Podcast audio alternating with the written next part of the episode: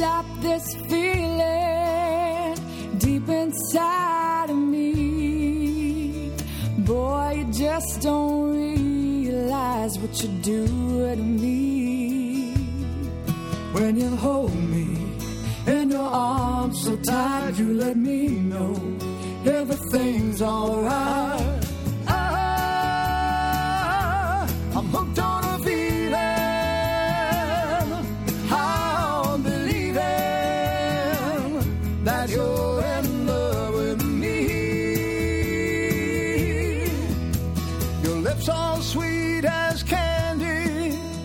The taste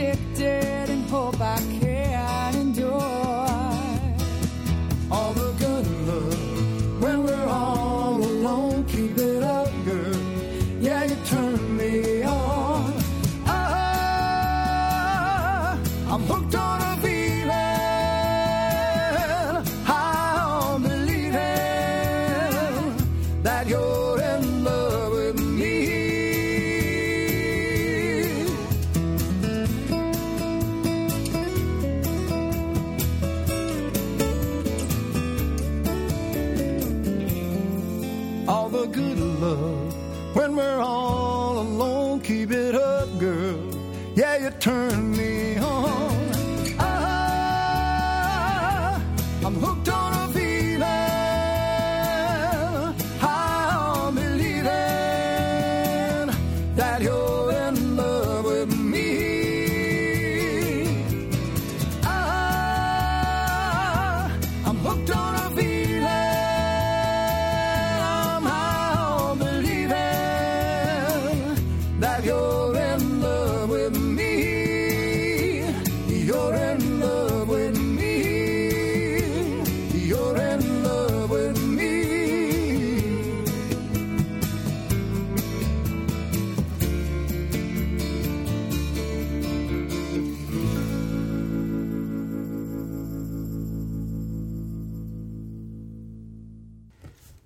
That was B.J. Thomas and Sara Niemietz singing Hooked on a Feeling in an LP entitled The Living Room Sessions.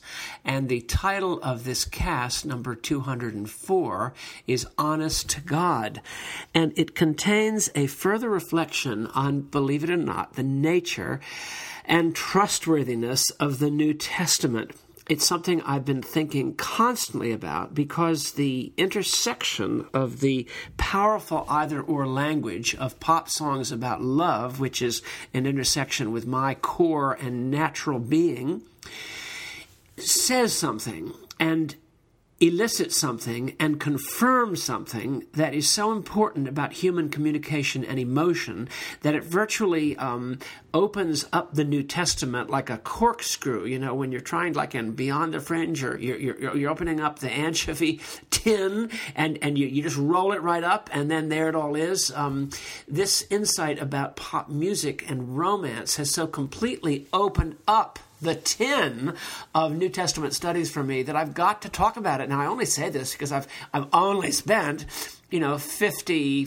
plus years studying this uh, material in a traditional format, and it is so evident to me in my uh, life as I now see it and feel it and experience it that the answers to questions that uh, so many have um, beaten their head against a wall concerning is resident in simply in the very nature of what it is to be a human being, consumed with the passionate desire, often defeated, uh, both to love and to be loved. And um, I thought that Hooked on a Feeling was a good way to start.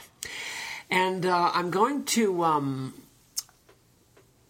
uh, say how this came to me in relationship to New Testament studies, then make my case in a way that I think will be somewhat outrageous and hopefully funny for you, and then we're going to conclude with an absolutely um, magnificent and touching and very beautiful uh, case in point in pop music. Now, what happened was.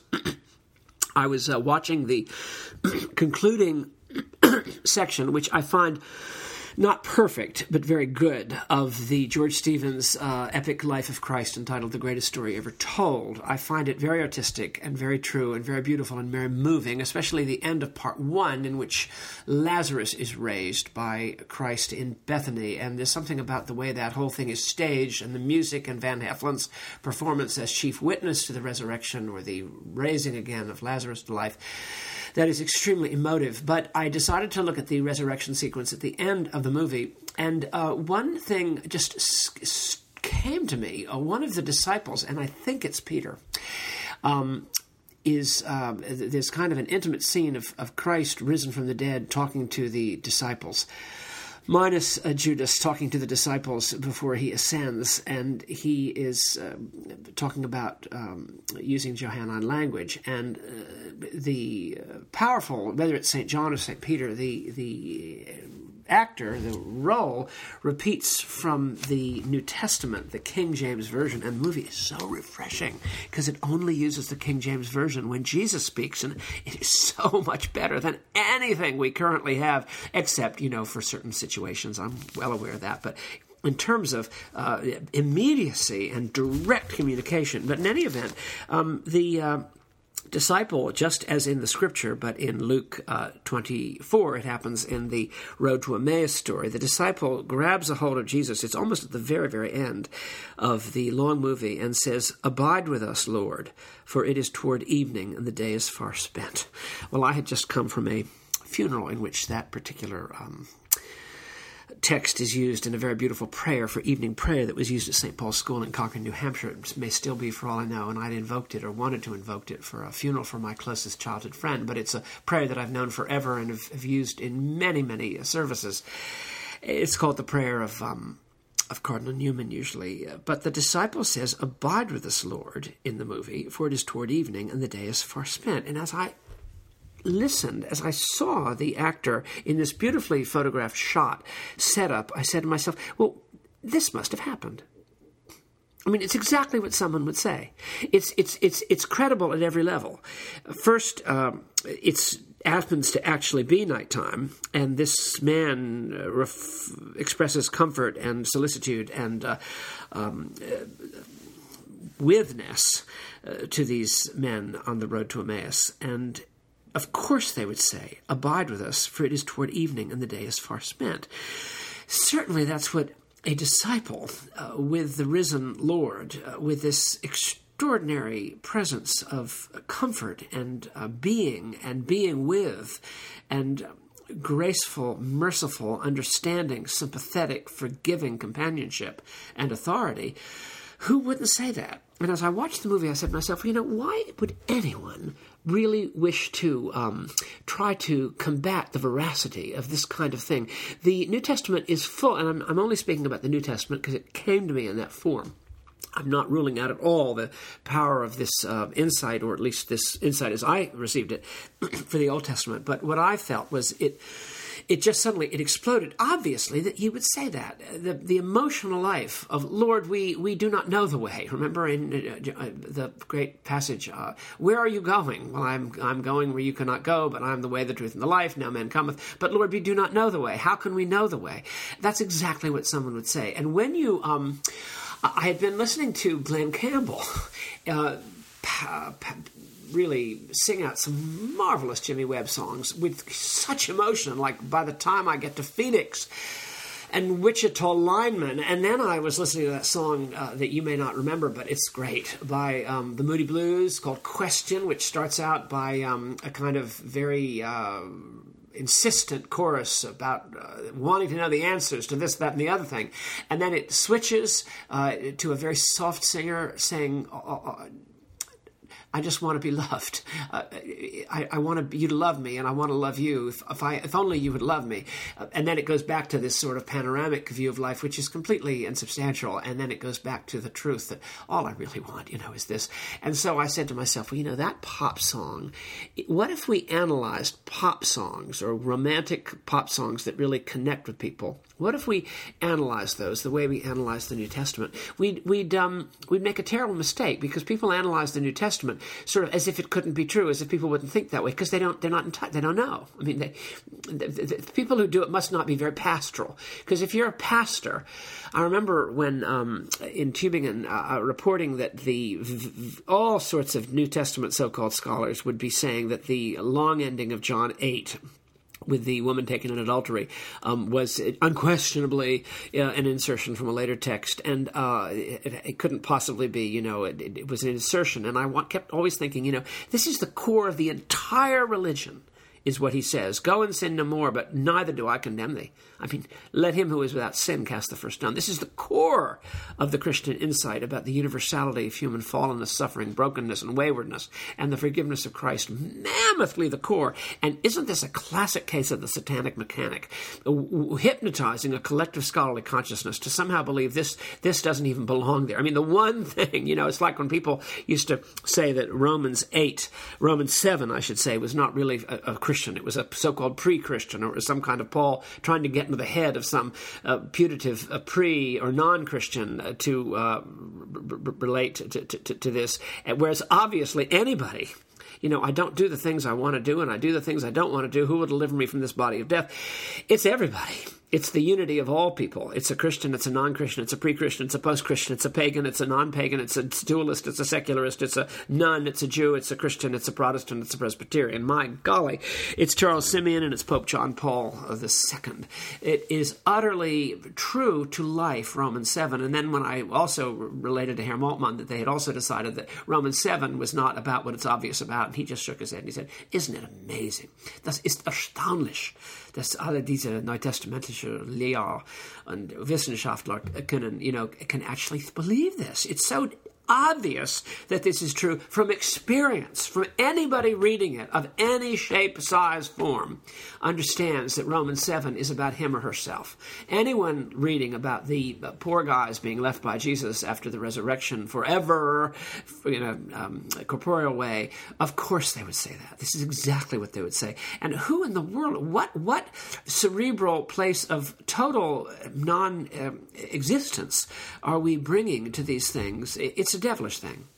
Now, the cue, however, to really get this is pop songs, because uh, if you listen to um, uh, love songs, especially rock and roll love songs, rock and roll lullabies, but love songs, they they they all almost all of them if they're good they're good to the extent that they strike a chord. They're good to the extent that they resonate with your life. I feel this. Uh, I, she loves me. Yeah yeah yeah. You know and i know that can't be bad. I mean all one syllable words she loves me, and I'm not sad. You know, it, these are core experiences that everybody has. And so when you hear "She loves me" or "Hooked on a Feeling" or or um, any number of ones that I'll mention in a minute, you you realize. Um, you know, I'm so tired of being alone. I'm so tired of being alone. I'm so tired of being alone. I'm so tired of being alone. You know, you're my everything. You're my everything. You're my everything. You're my everything too busy thinking about my baby to do anything else at all. I mean, these are feelings that you really have. Though she might be cute, she's just a substitute because you're the permanent one.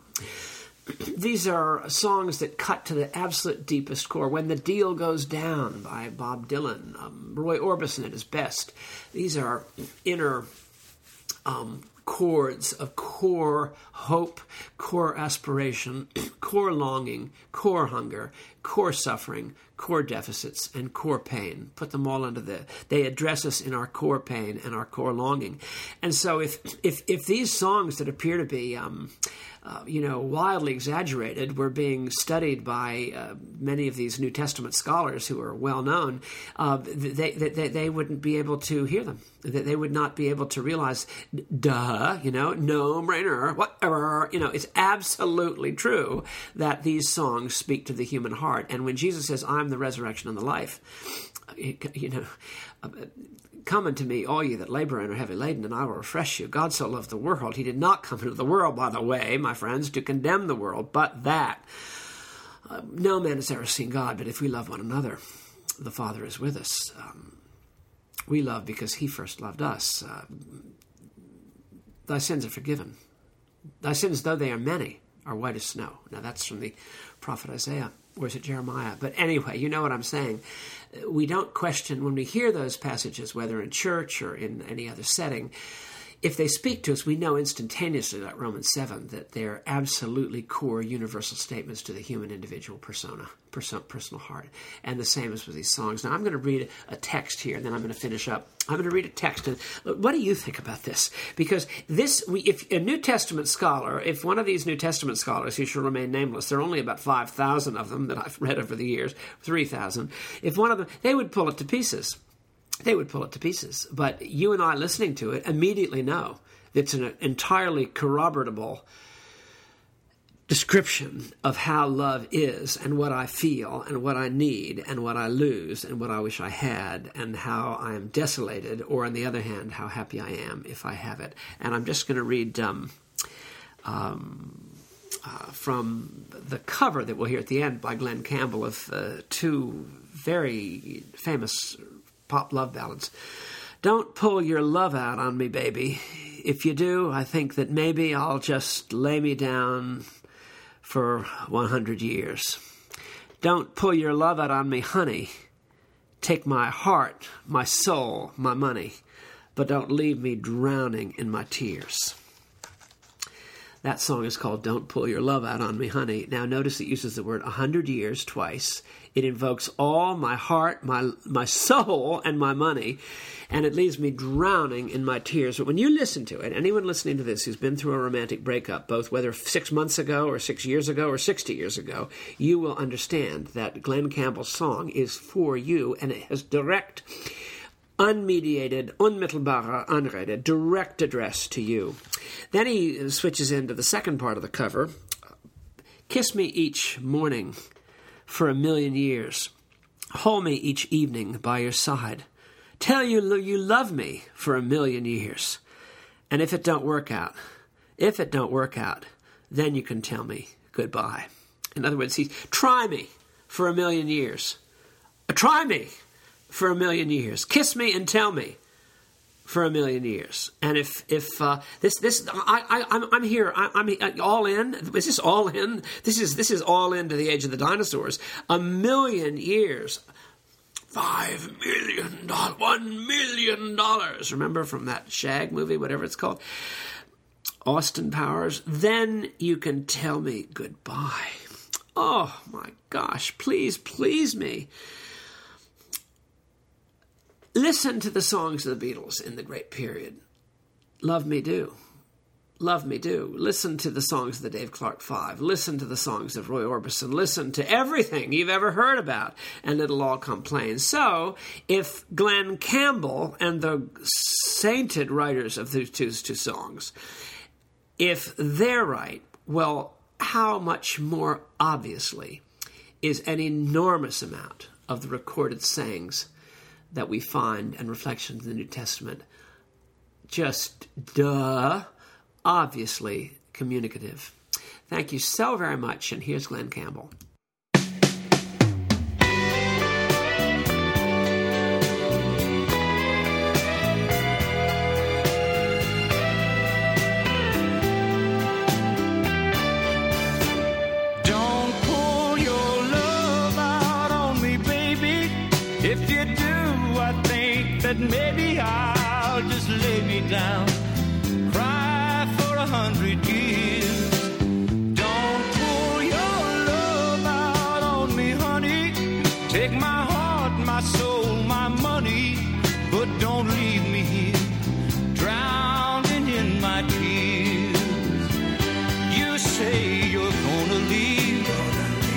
Gonna take that big white bird Gonna fly right out of here without a single word. But you know you'll break my heart when I watch you close